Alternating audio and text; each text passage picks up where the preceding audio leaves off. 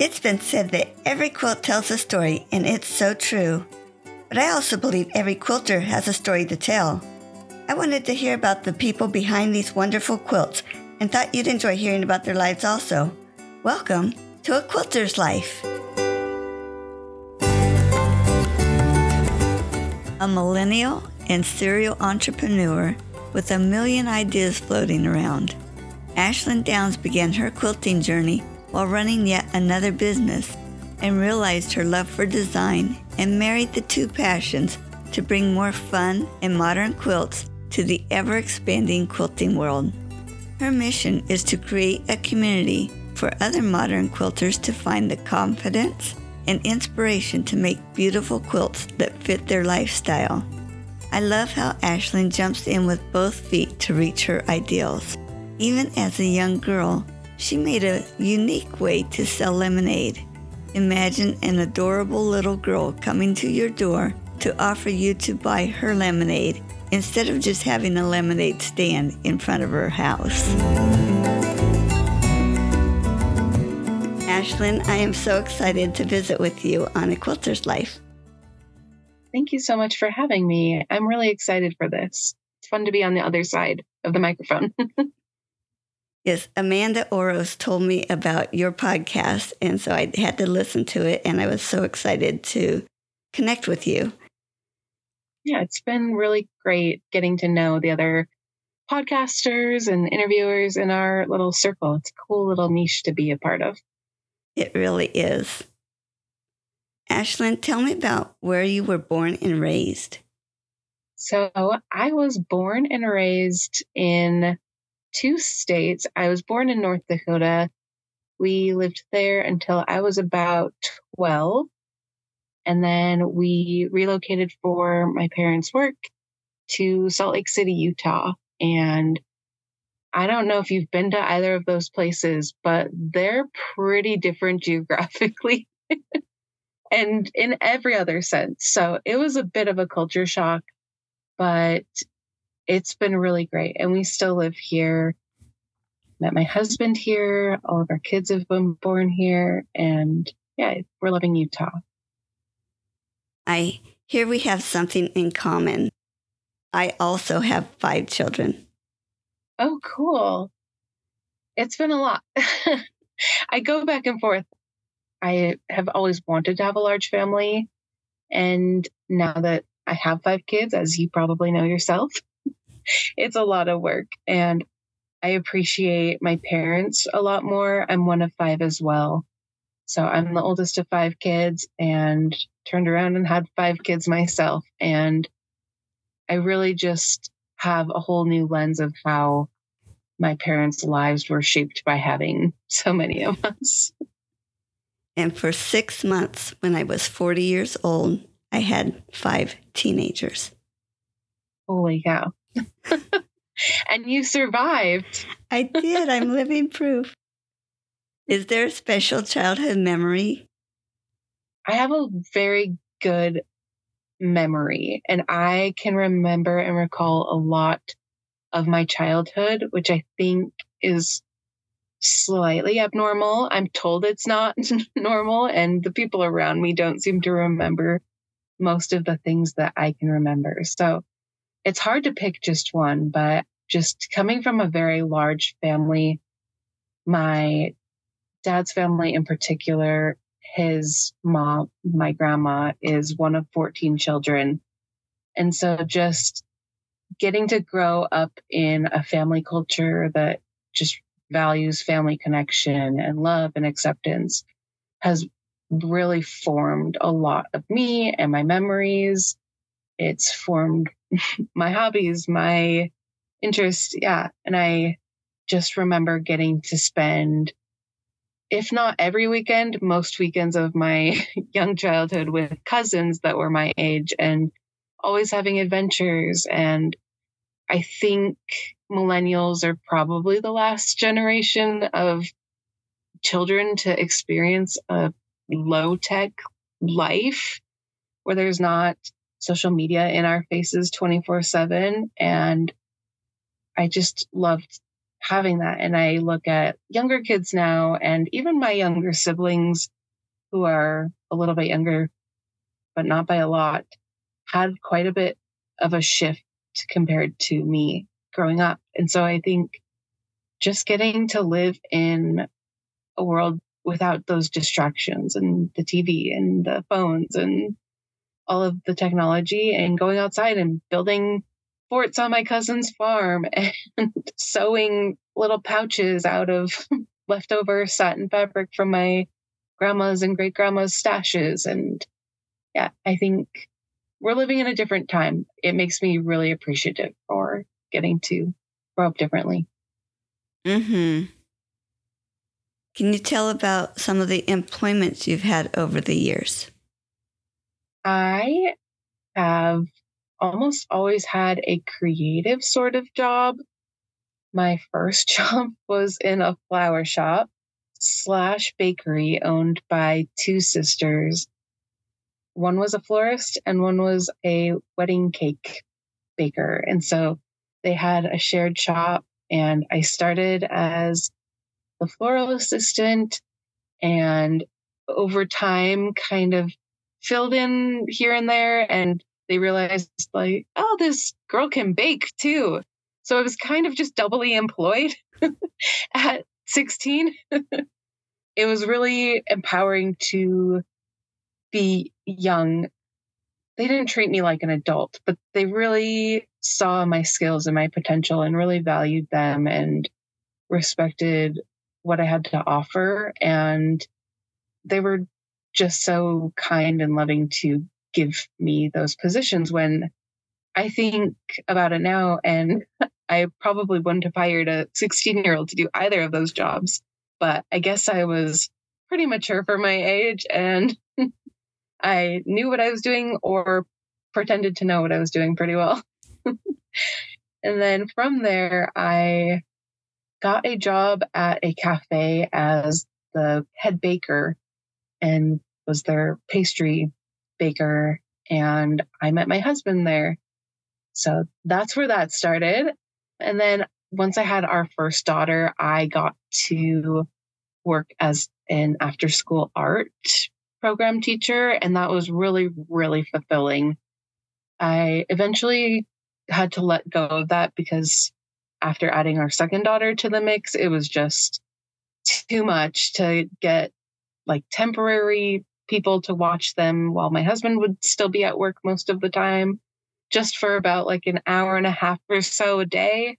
So the drop-offs and pickups for just that little short time ended up not being worthwhile, but I do miss it. And that was a really unique opportunity to learn how to teach, essentially. And that's carried over into my quilting life as well, as I began teaching workshops and stuff. I was like, oh, I know how to do this. And granted, it was mostly for children when I was teaching, but I did have some adult classes. But I've learned that, I mean, not to sound condescending, but that's what quilters learning a new skill need. They need that same almost hand-holding and that same empathy. And they're learning this thing for the very first time most of the time as well. So that's been a really cool experience to have. Then once I quit doing that, I opened my first business. And I don't know if you've listened to my podcast where I talk about being a serial entrepreneur, but this was my first actual legal business. I wasn't doing anything shady before that. They were all just through my childhood. I would sell erasers or go door to door selling lemonade on a wagon because I thought, these cars aren't stopping for me in my driveway. I have to bring it to their doors. So I would go around the streets just harassing our neighbors to buy lemonade. So going back to my first Etsy shop, I started making baby blankets because I was expecting our third daughter by that point. And I wanted to try making blankets, and I discovered, oh, I'm pretty good at this. My sewing skills weren't too rusty. kind of was doing that like minky thing before that was really popular. Certainly wasn't the trendsetter, but they weren't everywhere like they are now. And I was making blankets and selling them at markets and had a few wholesale accounts. Yeah. And then I think that industry sort of boomed. And then my products that I was making by hand and selling for as low as I could to make a profit were then available at Target for $12, you know, and just mass produced kind of everywhere. And a lot of handmade sellers like me kind of just became irrelevant. So I closed that shop. And then in 2020, actually, was when I opened my next Etsy shop. And I was taking antique and vintage quilts and repurposing them. I know that's super controversial. I wasn't in the quilting world quite yet. So I got bitten by that bug. I'd always loved antique quilts and I had a little bit of a collection going already. I've always loved textiles. So I appreciated the antique and vintage quilts. And I think in a way that a lot of other repurposers didn't or don't. And I would really look at the quilt and evaluate if this is something that can be salvaged or not. If it could be salvaged and saved and repaired, I would do that and resell it and send it on its way somewhere else so it could continue to be used or appreciated. And I really tried to only buy quilts that were in disrepair and really could never be used on a bed again or snuggled with again. During that process, I fell in love with patchwork and just the design of quilts. And I would be looking at these, I'd be making Christmas stockings out of an antique quilt and thinking, this would be so much cooler if it was in black, or if these patches were a little bit bigger and this scale was a little bit smaller. So I, out of the blue, just started quilting one day in 2022. And I was like, I just want to make a little 4-patch in beige and white, and I want it for my bed. And it started getting really out of hand when I finished the patchwork, and I thought it needs a little bit extra. So I started repiecing it into like curve piecing from the original 4-patch quilt top. And I spiraled out of control and ended up making my first improv quilt as my first quilt.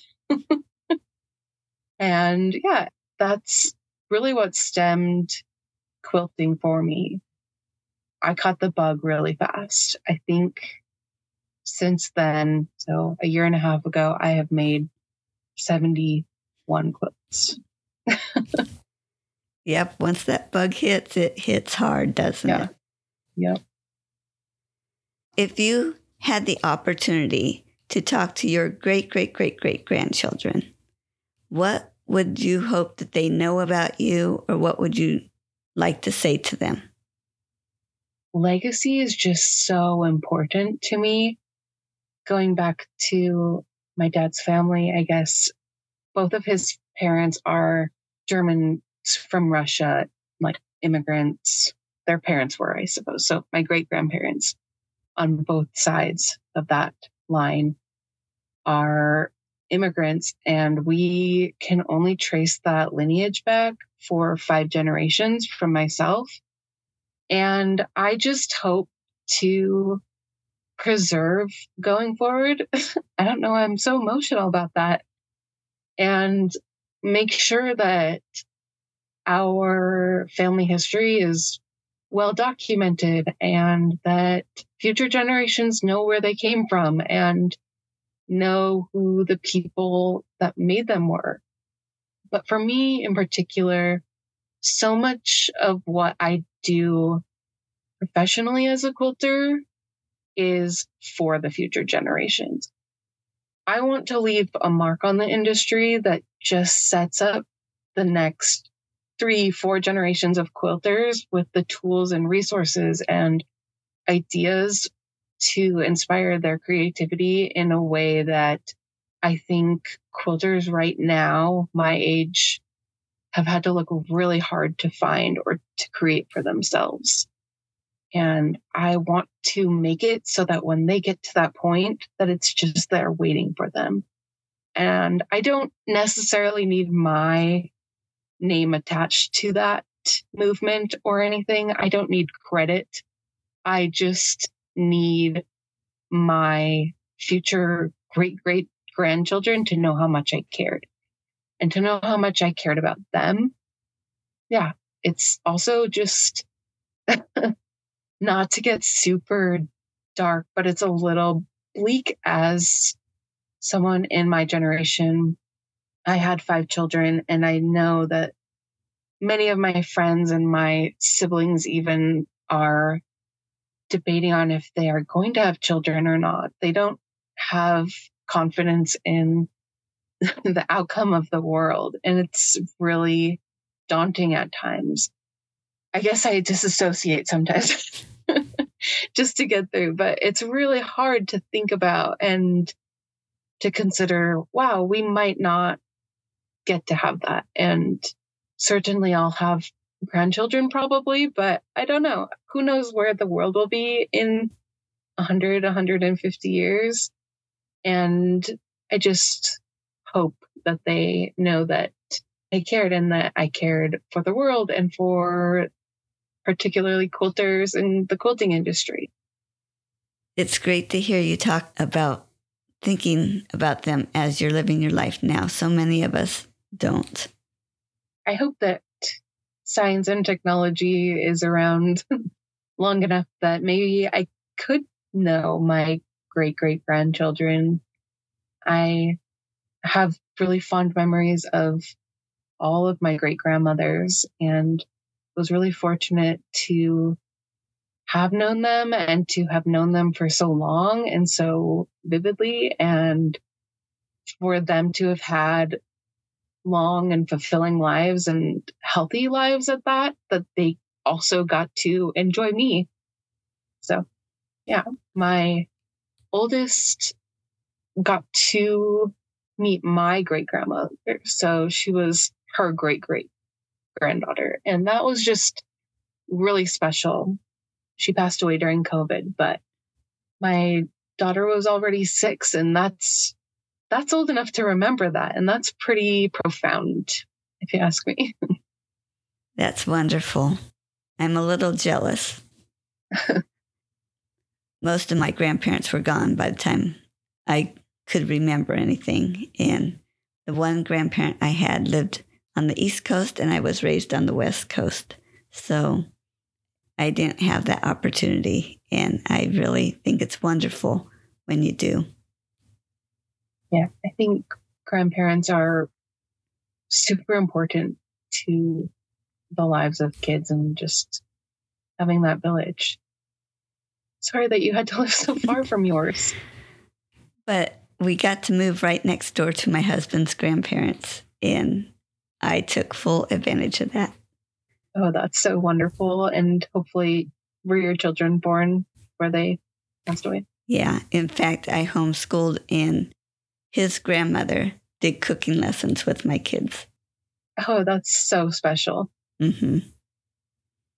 Besides quilting, are there other crafts that you do or have done in the past? I think sewing has kind of just always been the craft. I've always been really interested in art. I think I kind of separate that in my brain a little bit as more art specific. But yeah, nothing in particular. I've just always been the kid that makes something, or the woman that volunteers to make the class whatever, the little decorations for the Halloween party, the beanbags for the beanbag toss, whatever. I think those opportunities have always either fallen into my lap, or I've jumped at the opportunity to exercise those muscles and, you know, handmade gifts and all that kind of fun stuff that comes as a young mom. And you have to do those little fun things with your kids and teach them that they can have that ownership over their creativity. And sorry to be off subject a little bit, but I think growing up, I wasn't stifled, but my mom really didn't like messes. And so painting was pretty much always out of the question. Chalk pastels were out of the question. Using my oil pastels was like a very rare occurrence. And so I try to give my kids a lot more flexibility and freedom in regard to that. And I hope that they're appreciative of that when they get older. I know every mother has their has their own downfall or whatever, but I really aimed to just be different in that stance. I think that is so important for kids to have, and to just have access to those supplies and those tools, and to learn how to use them and be able to express themselves. So, yeah. How about other hobbies? Parenting. I haven't really had many other hobbies. I enjoy reading a lot with young kids and school age kids. I typically just do audiobooks mostly these days. I always have one physical book, but truthfully, it takes me multiple months to get through a hard copy of a book. But I do really enjoy reading, and I really love cooking. Cooking is probably a close second to quilting for me. I like just experimenting and trying out new foods and going to restaurants and trying a new dish and coming home and fixating and driving my family insane with the same meal for like 4 weeks while I try to perfect it. And then once I do, we'll probably never have it again. Well, parenting is exhausting. I remember sitting on the couch reading to the kids and falling asleep, and my mouth would still be going to be whatever. At least many times they would wake me up to finish the story, but soon they got to realize, oh, we can go play now. That's perfect. You got out of the story time and you got a nap. The question is, do you think your hobbies show up in your quilting? So you mentioned reading and cooking. Do you think they'll show up in quilting at all? Not in particular. I guess my quilting, I don't know. I have a hard time separating like just interests and hobbies. I guess I also do a lot of drawing and painting. Nothing too serious, more sporadic, but that certainly comes into my quilting a lot more. It's not a hobby, I suppose, but I'm really interested in architecture and travel, though I wish both of those could be hobbies and I could do traveling a lot more. I think the thing that most reflects in my quilt is probably architecture and just the inspiration from those elements. In particular, the design of cities is really prevalent in my work. That would be so helpful in you creating your patterns. Yeah. You mentioned how you began to quilt, but was there someone that helped you along the way there, or did you find it on the internet? How did your thought process go in starting that first quilt? As far as learning how to quilt, I am self-taught. A couple of YouTube videos as far as more like best piecing methods go, but part of deconstructing the antique quilts, well, during that process, I was really paying attention to their seamwork and their workmanship and just how things were put together. And when there was a more complicated block, I found a lot of joy in trying to figure out how they pieced it, the way that I thought they had pieced it, and then trying to decide if that was the best practice for a modern version of that, knowing that we have really efficient sewing machines and do most of our work by machine. yeah, I think there's been a learning process as far as just fine tuning that work and just maybe researching different methods. But as far as the sewing itself, it was really just honed from the deconstruction and just having a previous history of sewing little garments occasionally and the baby blankets in the past. So I definitely knew my way around sewing machines by the time I started quilting, which I don't think a lot of quilters come to quilting also new as a sewist. And that's just kind of a whole different ballgame when you're learning how to quilt and how to use your machine. But once I started piecing that first quilt, I made the whole 4-patch quilt top in one day or whatever. And I texted Lacey a picture of it and said, "Is this a quilt?" She goes, yeah, that's a quilt. What are you doing?" And so I was like, "Oh, I think I'm going to just do this." And she goes like, "Hold on, you can do that?"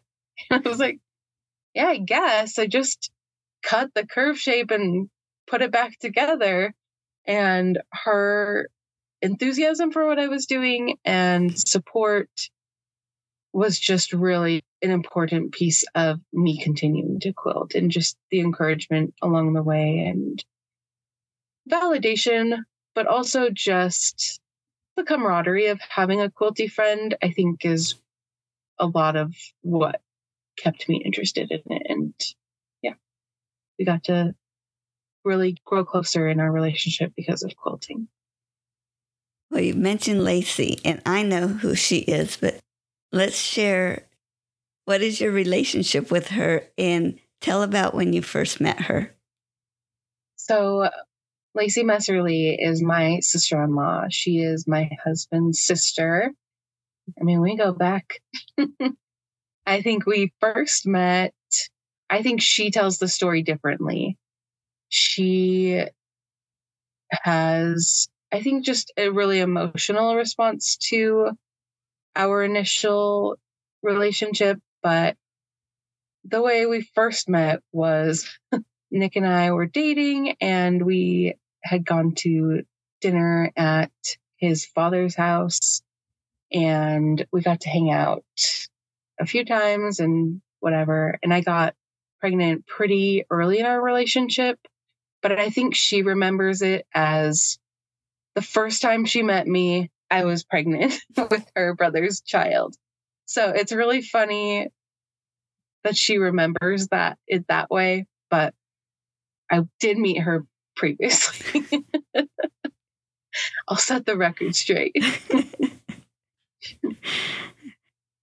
Yeah, I wanted to get both viewpoints. You've talked about how many quilts you've made and all of those, or maybe even a quilt that you found. Do you have a favorite quilt? Oh, I don't know. I have a really deep appreciation for that first quilt. It's on my wall.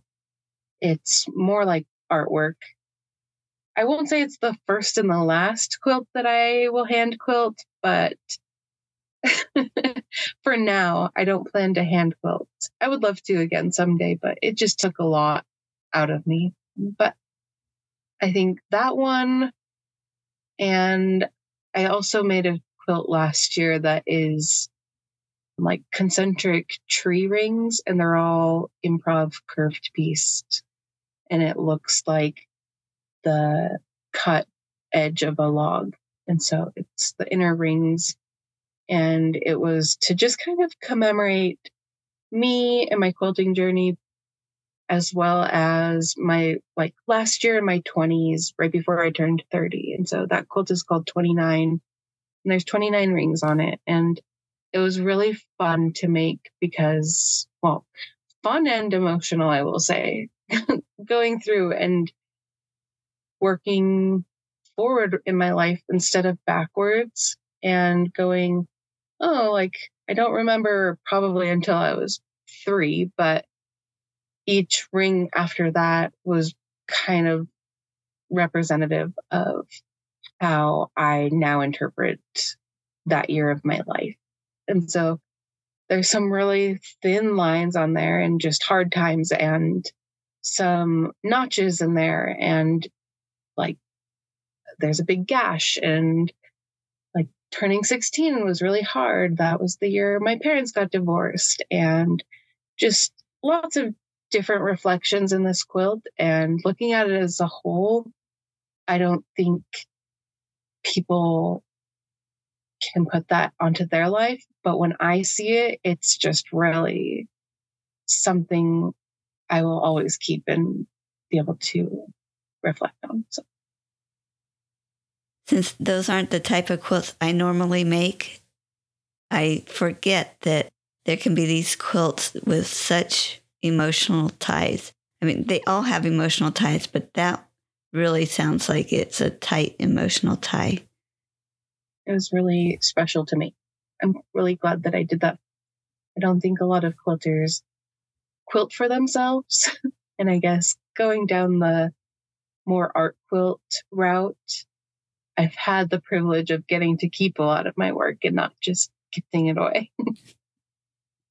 Do you have a tool that you are so happy that you have? Yes. I'm going to say 3, if that's okay with you. The first one is my Juki machine.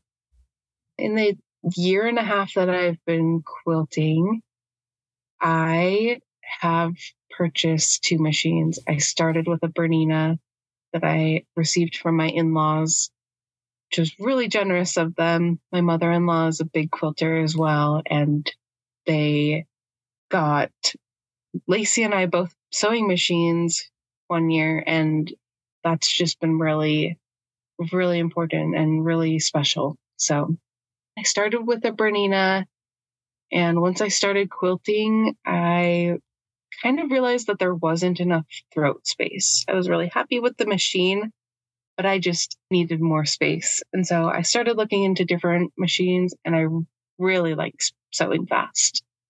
I'm kind of a speed demon. So I then bought a Janome and had a lot of tension issues. And so I really have only used my Janome machine like 2 times. And I don't know what to do with it. I'll probably get it tuned up and see if it'll work. But for being a brand new machine, it was really kind of frustrating. So I didn't use it. And I went back to my Bernina. And then in July of 2023, I purchased a Juki. And it was, not to be dramatic, life-altering. I was kind of a Bernina snob until then, and I am so happy with the Juki machine and the way that it works and just its efficiency. And if you own a Juki, or if anybody listening has a Juki, I know that you are also a speed demon and you just like to sew fast. And the next tool that I would say that I really love is my Aliso iron. I was gifted that from a really dear quilt friend in our quilt guild. She had an extra one and she said, "Do you want this?" And I was like, "I have an iron, but yeah, I want that cool one." Just thinking like this would be a cool iron to have. And the Aliso iron is just a next level. So I love my iron. And lastly, and maybe not most importantly, is my design wall. It's just a little Fons and Porter design wall, but my favorite feature of it is that it has grommets on it. It's really similar to like a vinyl tablecloth. I think a lot of quilters use those. But this one has the grommets so that when I pin it up on my wall, the grommets can hang on the pins and I'm not pinning through the tablecloth.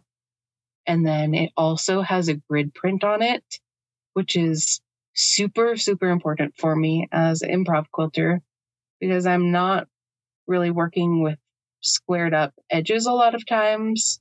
And if I am, they still need to come together and I need to see how it's going to work on like a Y seam or where I'm going to piece stuff. So the grid has been really cool. I don't think I've heard of a design wall that has a grid on it. That would be really nice. Yeah. Well, we found out with our quilting that there are so many steps. It's not just a few. There's quite a few steps. Do you like the whole process, or is there one step you like? I think people have really strong dislikes for one part of the process, and I don't know if I have that, but I do have a favorite part, and it's the design process, and it is the fabric pull. I would love to just do that. I enjoy making quilts too, but I love, love, love picking out fabrics and seeing them in person and touching them and seeing how they work and play together. And yeah, I like the whole process. I think I get kind of annoyed with the binding, but it's usually pretty close to the end and justified when I get through it. So no part that's too hated either. So do you sew your binding on the one side and then hand sew it, or do you do the whole thing by machine? Lacey and I, we don't butt heads. It's not a genuine disagreement. It's just a silly disagreement where we like to go back and forth at each other. And I'm a hand binding advocate, and I know she loves her machine binding, but it's definitely a me thing where I'm just not happy with my result ever. And I've seen so many great machine bindings. So I probably just need to practice more, but I love the look of the hand binding. So I typically go that route unless I'm in a very big rush to get a sample done or something. Well, lately I have seen some hand bindings where the thread is actually showing. Oh, yeah. And I've always done it where you don't see the thread at all. So I could ask if you like hand binding, but I realize there's different styles to that even. Yeah, a big stitch binding. I've done it on a small little project, mostly just as like a sample and to show that binding style. We did a cool guild meeting where we just showed different binding types. So that was fun to prepare. I struggled with it, though. I think I might have just been using the wrong needle or something, but it took all of my finger and arm and wrist power to like get the needle through all of those layers. So I'm probably doing it wrong. So if anybody listening has a great tutorial on that, feel free to DM it to me on Instagram. Share your worst quilting experience. Oh, my worst quilting experience. Not to throw anybody under the bus, but it was definitely getting one of my first quilts back last year from a quilter that I hadn't used before. And it was just not at all how I had expected it to turn out. It was through like a local shop, and so they were the middleman, and there was just a really big lack of communication, and that was the first quilt that I had ever had long-armed. So it's safe to say that ever since then, I've been really particular about my long-arm pantograph scale and have probably annoyed all of my quilters, Lacey especially, but I go out of my way to over communicate my desires and expectations for the scale of quilting and like the density of the quilting, because that was really heartbreaking when you put that much time into a quilt and to have it kind of almost ruined by top quilting. But that was definitely my worst quilting experience. One, I'm too cheap to send mine out. But two, that I've heard so much. I know there's good quilters in my area, but most of them are for great nieces and nephews and not going to be show quilts anyway. So I just do my straight line quilting right across them. I don't mind doing straight line quilting. It's really taxing on my body, and I tend to do that more when it's a special project for a loved one. I like putting that time into it. It feels more special. But I also run into a lot of just tight deadlines with design work and getting patterns out and getting samples made. So I'd like to spend more time doing my own quilting, but I don't know. Maybe I just need to slow down a little bit. Well, it is surprising when you have your own business, how many details that when you started, you didn't realize you were going to have to do. There is just a lot to do with business.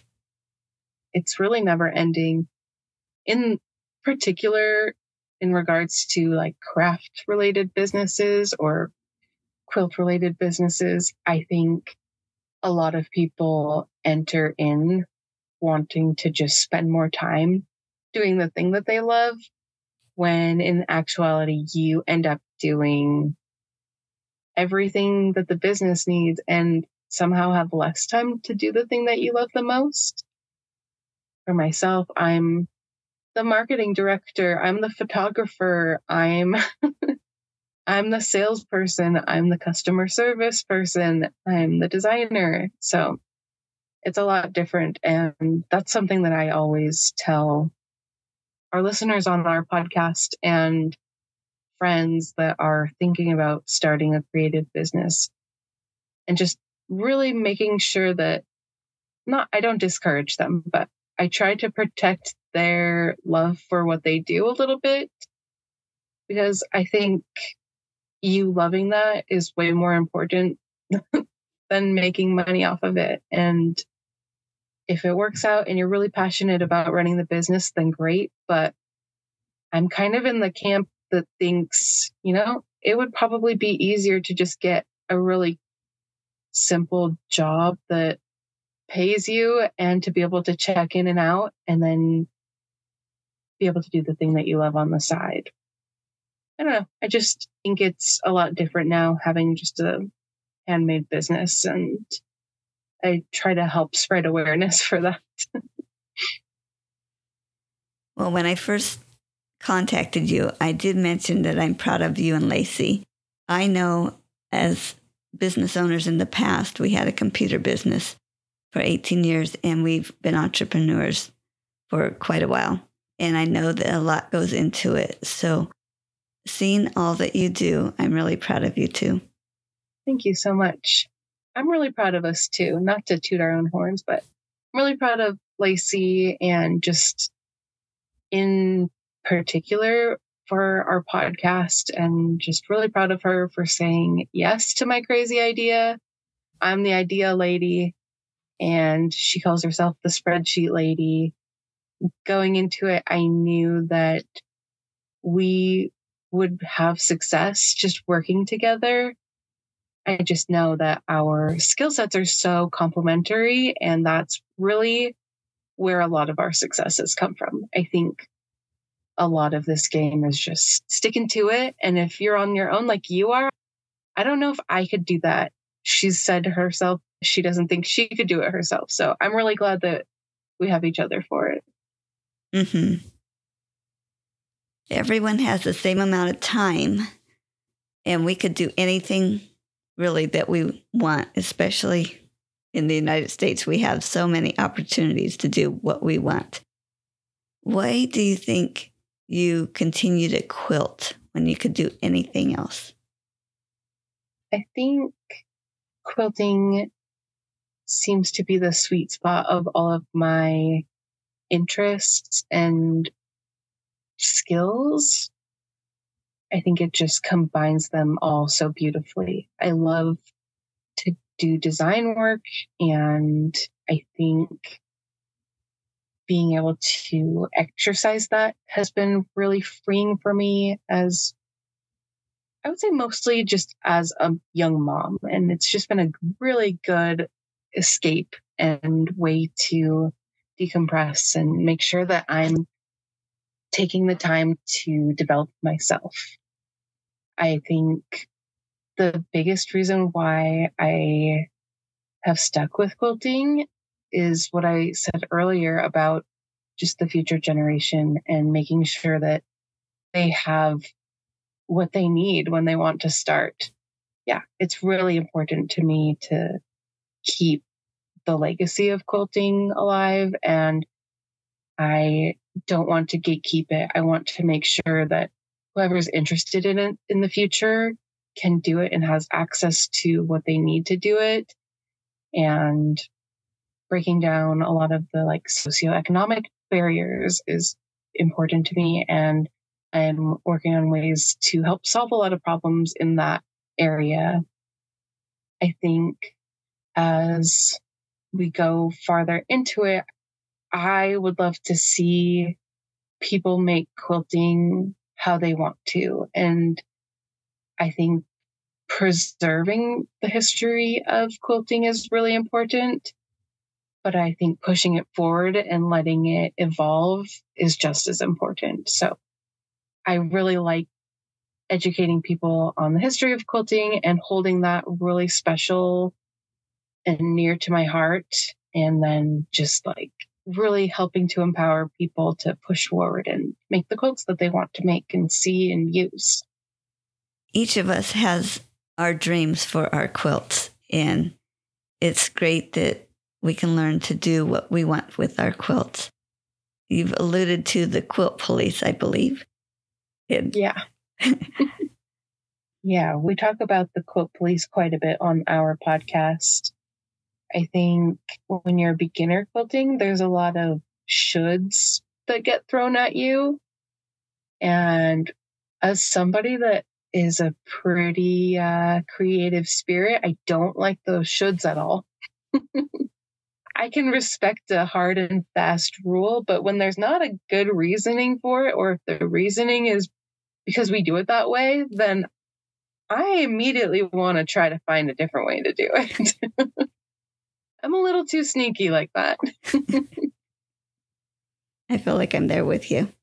It's hard to balance that because I don't want to ever come off in a way that it seems like I think I know more or I know better.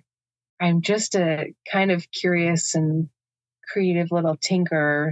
I just have to test it out and see if this is it's a productive method to achieve something, or, and if I fail, I don't really have a lot of shame around failure. So I guess that's a good skill set. And who do you usually make your quilts for? You mentioned for yourself quite a bit, but are there others too? Yeah. All of my siblings have gotten one. So there's 5 of us, like I said, and we have a matching tattoo that is 5 little dots on our wrist, and each dot represents one of us. And so whoever's tattoo it is, their birth order dot is larger than the others. It's really minimal and it's really cool. And I took that design and made it into quilts. In the sense of the quilt, they're giant circles. And whichever birth order is the larger circle. So I've made those. And honestly, for how many quilts I have made, I haven't given as many away as I would love. But I think that's mostly attributed to just still needing them for photos and pattern work. So I hope that I can give more of those away in the future. But I think a special gift that I've made is the one that I made for my friend Taylor of Toad and Sew. Lacey and I made her a quilt for her wedding. I did all of the piecing, and Lacey long-armed it, and it was just, I hope I don't sound too arrogant, but it was just a beautiful quilt, and I'm really proud of that quilt, and it really just matched our friend so perfectly. And she had never made herself a quilt for her own use, and nobody had ever made her a quilt. We found that that's a pretty chronic problem for quilters, that we don't get quilts ourselves. So to just really love on her right before her wedding and make her a quilt that she could actually use on her bed and that matched her style and her home. And I think that's probably been my favorite quilt that I've gifted. How thoughtful there's so much thought that goes into lining it up with her designs. That's cool. How about a special project now? So currently I am working on a quilt submission for QuiltCon. I have a couple done, and this is my last one before the deadline. It is an improv curved pieced landscape, and it is based on this drawing that I made for a mural that I painted at my friend's church locally. It was originally supposed to be a paint-by-number mural. I wanted it to be black and white and really cool and visually striking. I wrote in the numbers that would have the corresponding colors. And so that process was just like so intense to figure out the actual coloring of something that wasn't ever going to be colored. And so I went through that whole process and designed that mural, and I got it up on the wall. My friend, who's the pastor's wife, looked at it, and we kind of decided like, oh, it probably does need some color. And she said, what if we leave it like a work in progress? And so only have some of it colored in throughout as just kind of pops of color. And it could kind of just be the message of like, God's not finished yet kind of thing. So I was like, oh, I love that. Let's do that. So I go in, we get the paint, and I'm selectively coloring part of the mural. And we get it to a point where I'm really happy with it. She's really happy with it. And we kind of pack up and put everything away. And then people start kind of filtering into the church for that, whatever session was about to happen. And multiple people go, oh, are you coming back to finish it? And after like the third person of my friend, the pastor's wife, explaining it, we kind of looked at each other and we go, we're going to have to paint this whole mural, aren't we? So I ended up painting the entire mural, and it's really pretty. I really am happy with it and I'm proud of it, but it wasn't the vision that I had. So since I've been quilting, I've had that in the back of my brain, and it has been a behemoth of a project. I just hit 153 hours on it, and I'm not done piecing it yet. So I'm very close to finishing it, but it's been a really big, big project. So by the time this airs, maybe we'll have found out if it gets into QuiltCon. And if it has, we'll celebrate. And if it hasn't, send me a DM with condolences, because that was a big chunk of my life. Oh, I hope it does. This will be my first year to get to go to QuiltCon, and I want to see that quilt. I hope I can see it there too. Describe your sewing space. My sewing space has evolved from a desk in my room. Well, in our current house. In our previous house, my sewing space was a pop-up shop every day on the kitchen table. And then it had to be all cleared off and put away so we could whatever. And now, since we've moved, I had originally set up a little sewing space in our room, and that worked fine for the products that I was doing for Etsy. But as soon as I started quilting, it got relocated to our living room. So I do have a specific sewing space, and it's permanent, and it's set up as a sewing space, and I have a design wall. I don't know. We have a weird living room. The living room, and then there's like a little alcove that's still part of the same room, but I don't know what they thought people would use this room for, because they put a door right next to it. So it's kind of impossible to use otherwise. So I have a giant sewing table with my machine, and yeah, everything's out in the open for little toddler hands to touch. And my 3-year-old recently broke off the tension knob for my machine. that was pretty frustrating, but fortunately, things don't get tampered with too often. My oldest daughter has come back and apologized for going in my sewing room and messing my machine up multiple times. Oh my goodness. Was there anything so detrimental that you had to have it repaired, or was it more minor stuff? It's hard to remember back then. I didn't know she had gone in, so I didn't know why things were off. But then there were times they just went in there and pulled thread and made the huge spider webs that they loved. Little thread nests. Do you have a quilting tip to share? Yeah, I actually was just thinking of this yesterday. I'm an art gallery socialite, and they asked what would be the best block to start with. And my tip is to just start with what you love, what you're drawn to, what interests you. And if it's a very advanced pattern, figure out the building blocks or the steps to get there, instead of feeling like you're drowning in a style or patterns that don't speak to you or you don't find interest in making.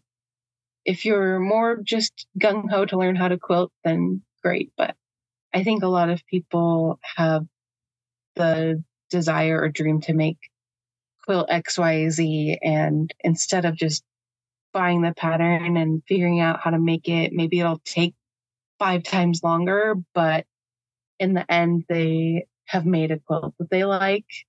I think that's more important. That's my unpopular opinion. Do the curved piecing if you want to make curves, and learn the hard skill first. There's no hard and fast rule on what you should and shouldn't do first. That is so true, because so many people laugh and say, you can't believe that I started on this quilt. You know, I loved it, and so that's what I started on. And it seems like I hear that a lot. So they're the ones that have stuck with it. Yeah, as a beginner, you don't really know any better. And so you have the blissful ignorance of just starting where you start. And if it's hard for you, then you have to put in a little bit more time. But I think if you're really interested in the end result, then you're way more likely to stick with it and enjoy the process. Mm-hmm. I always have made the assumption that people have quilting as a hobby, and then it turned into a business for them if they have a business. Was that true with you, or did you have business in mind when you started quilting? I think I definitely just started as a hobby, but I can never half-butt anything. And I get a little over-involved in pretty much everything I do. Hence the serial entrepreneurial streak. But it really quickly evolved, and it wasn't really about monetizing it. It was more so just the general interest of people in the quilts that I was making. Share with us the name of your business and tell us how you came up with the name. My business is Urban Dwell Studio. I just wanted a business name that would reflect kind of the overall style and aesthetic that I gravitate towards, and hope that the name kind of just grabs people's attention who are looking for more modern and really interior design focused patterns. I hope that's what that accomplishes. Were the patterns the first thing you started selling in your business? Yeah, that actually kind of evolved. So with my Etsy shop and repurposing the antique quilts, I had written a couple of patterns. That was kind of as I was starting to quilt, and it never really occurred to me that I would eventually write quilt patterns. I wrote a fanny pack pattern and a little Easter basket pattern to use like either pre-quilted panels or repurposed antique quilts. And so the patterns were designed with those materials in mind and really walked people through the process of how to use and finish like a cut quilt with exposed batting. And so I developed that. And as I grew into that business and kind of fell out of love with not really the business, just the overall products. They had never really been my particular style.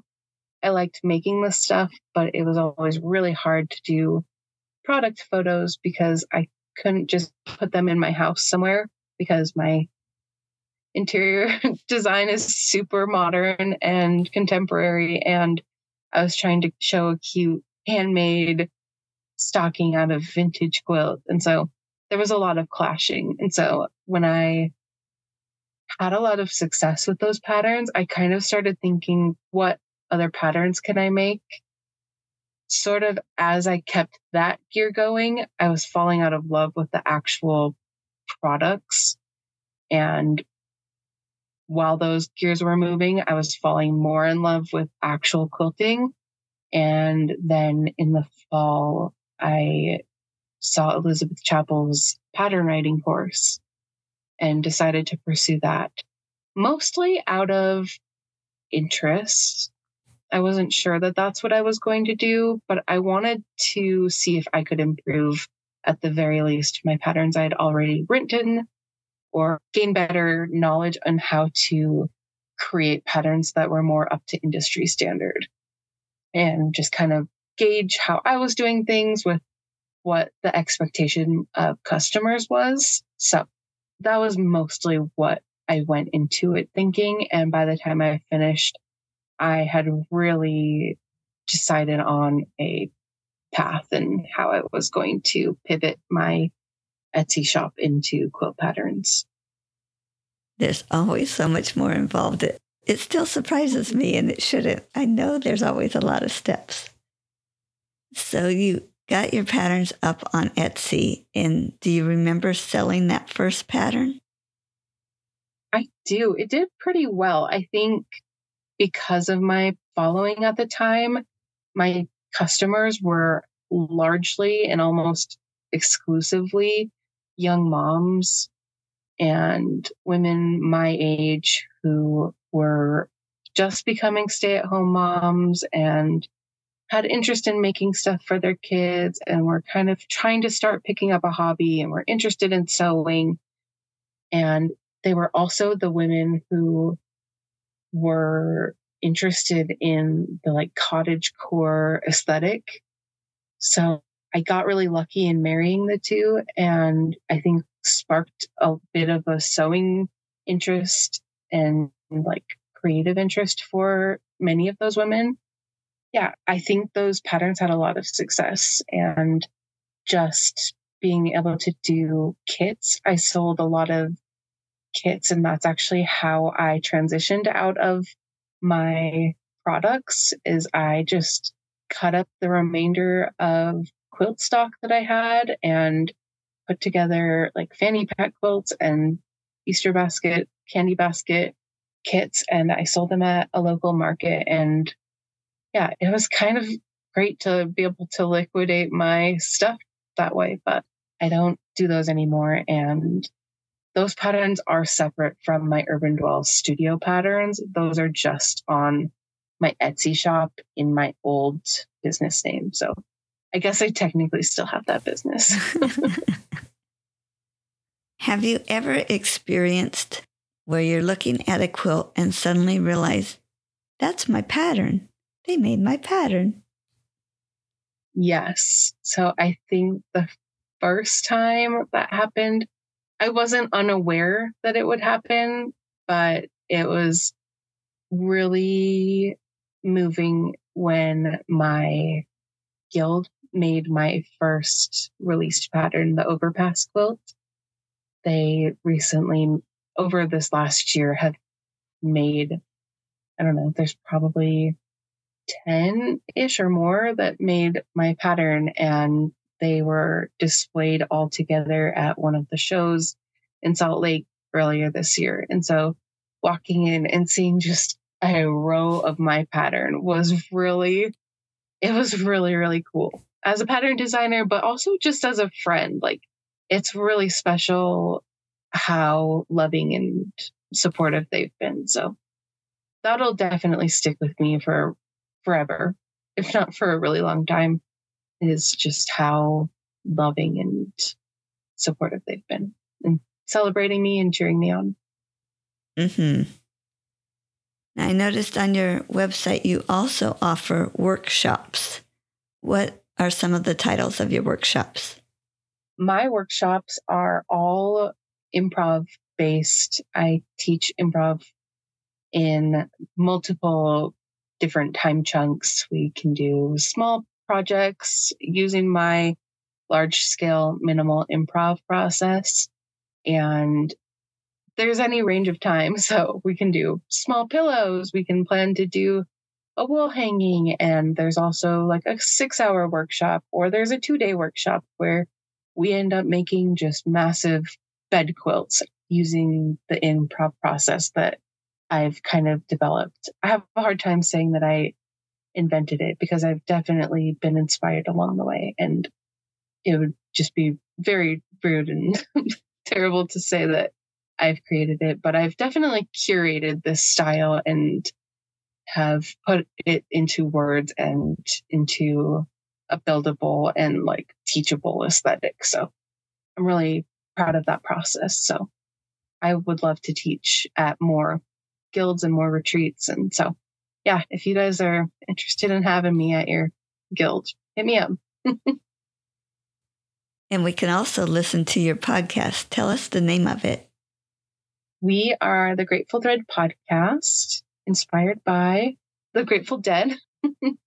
Our aesthetic is really grungy and moody, kind of like the original bands. So it's a play on that. And it is Lacey, who I've talked about, Messerly, Messy Quilts. Her and I get together and we just talk about the quilting industry. We interview friends. We interview people that we've never met before that then become our friends after we interview them. And it's been really fun. It's for everyone. I think we set out originally to create and hold a space for the younger generation of quilters, but I think it would be really ignorant to ignore how loving and welcoming so many other women from the quilting community have been to our podcast. We definitely aim to include everybody. It's not just for young and millennial quilters. It would also be really ignorant to ignore that we are the youngest generation, which we're slowly no longer. I'm happy for that fact, but the goal is to make space. I love that each quilting podcast I've come across, and I've gotten to chat with several of the podcast host, but we all have our own perspective. That's not even quite the right word, because we can enjoy each other's, but we all offer something a little bit unique. And I love that. Yeah, I think that's really special. Lacey and I have tried to get on other podcast hosts as well, because it's really fun in this industry. Across the board, there's other pattern designers. In another industry, that's your competition, and you're probably not hanging out with them and collaborating. And the clothing industry is really special and unique in that way. And I think that stems across into the podcasting world as well. And we like to celebrate everything everyone else has to offer. So thank you so much for having me on. Oh, yeah. Can you think back to when it finally came across your mind, I can do a podcast? What was your thought process? I don't know if it came across my mind until the first day we went to record and we had everything set up. But prior to that, I guess deciding to do it was a little bit of a, I don't know, tongue in cheek. Well, we should start a podcast to Lacey. and us laughing about it. Ha ha, that would be so funny. And really kind of stewing on it. And my brain is constantly thinking of like business avenues and the logistics of starting something, but more importantly, scaling it. And I thought, that'd be kind of fun to do a podcast. I think that would be enjoyable for me. Makes me a little nervous, but it'd be a fun skill to learn. And thinking more about it, it's not really a fear, but I have to be really cognizant of how my brain works, because once I experience success or get to my goal, I have a really hard time just sustaining it, because I want something new and fresh to try to achieve. But going into the podcast, I knew that I really needed to hold that accountable and make sure that it would be set up to have longevity. And I knew that Lacey was the girl for the job. I think we both enjoy organization, but our brains work so differently. I talked about it a little bit earlier, but she is able to take the ideas that I have and just put them into a system and make sure that the things that I'm developing outlast my idea, basically. So I think that was the moment that I realized that I could do a podcast, was when Lacey said yes to the idea. Yeah, since then, we've just really built out how we want our team to look and how our different roles fit together. And it's been really cool to celebrate each other's strengths. That's great. And you two work so well together. Share with us where we can find your podcast and your business. So you can find both. The easiest way to it is probably just urbandwellstudio.com. And I have all of my stuff linked up. I have the podcast on a tab. You can find my Instagram there and you can shop any patterns. Yeah, I try to keep the blog updated, but sometimes that falls by the wayside, depending on the season that I'm in. Great. And that will be listed on your episode page also if you want to find it there.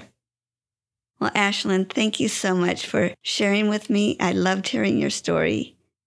Thank you so much for having me. It's always so fun to be on the other end of the microphone, so I really appreciate it and hope that your listeners really enjoyed this too. I'm sure they will. Thanks so much. Bye-bye. Of course. Goodbye. You can find more stories on aquilterslife.com or subscribe on your favorite podcast player so each episode will be downloaded automatically. Also, I want to hear about you and your wonderful quilts. Please contact me, Paula Chamberlain, through the website to set up an interview. And as always, thanks for listening.